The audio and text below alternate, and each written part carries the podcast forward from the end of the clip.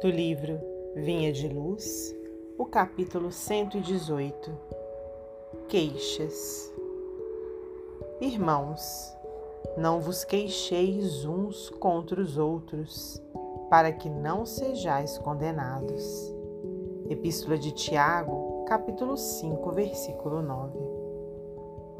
A queixa nunca resolveu problemas de ordem evolutiva.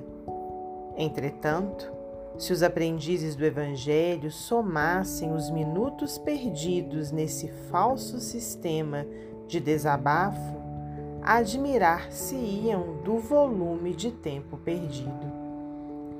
Realmente, muitos trabalhadores valiosos não se referem a sofrimento e serviço com espírito de repulsa à tarefa que lhes foi cometida.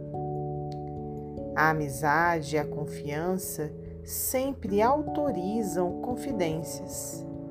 Mesmo nesse particular, contudo, vale disciplinar a conversação.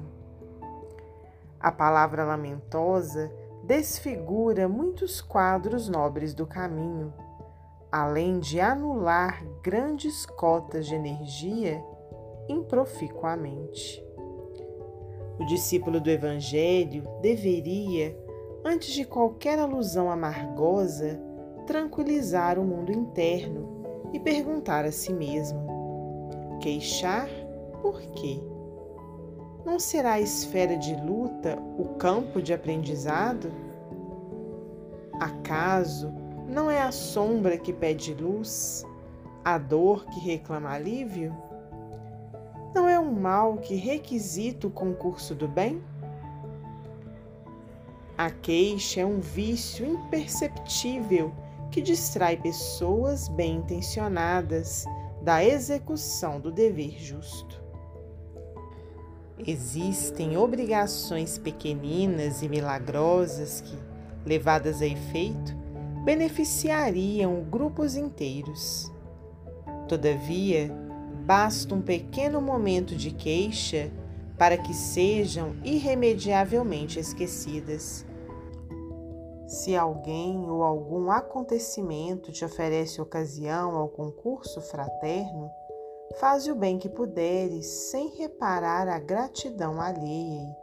Por mais duro te pareça o serviço comum, aprende a cooperar com Cristo na solução das dificuldades.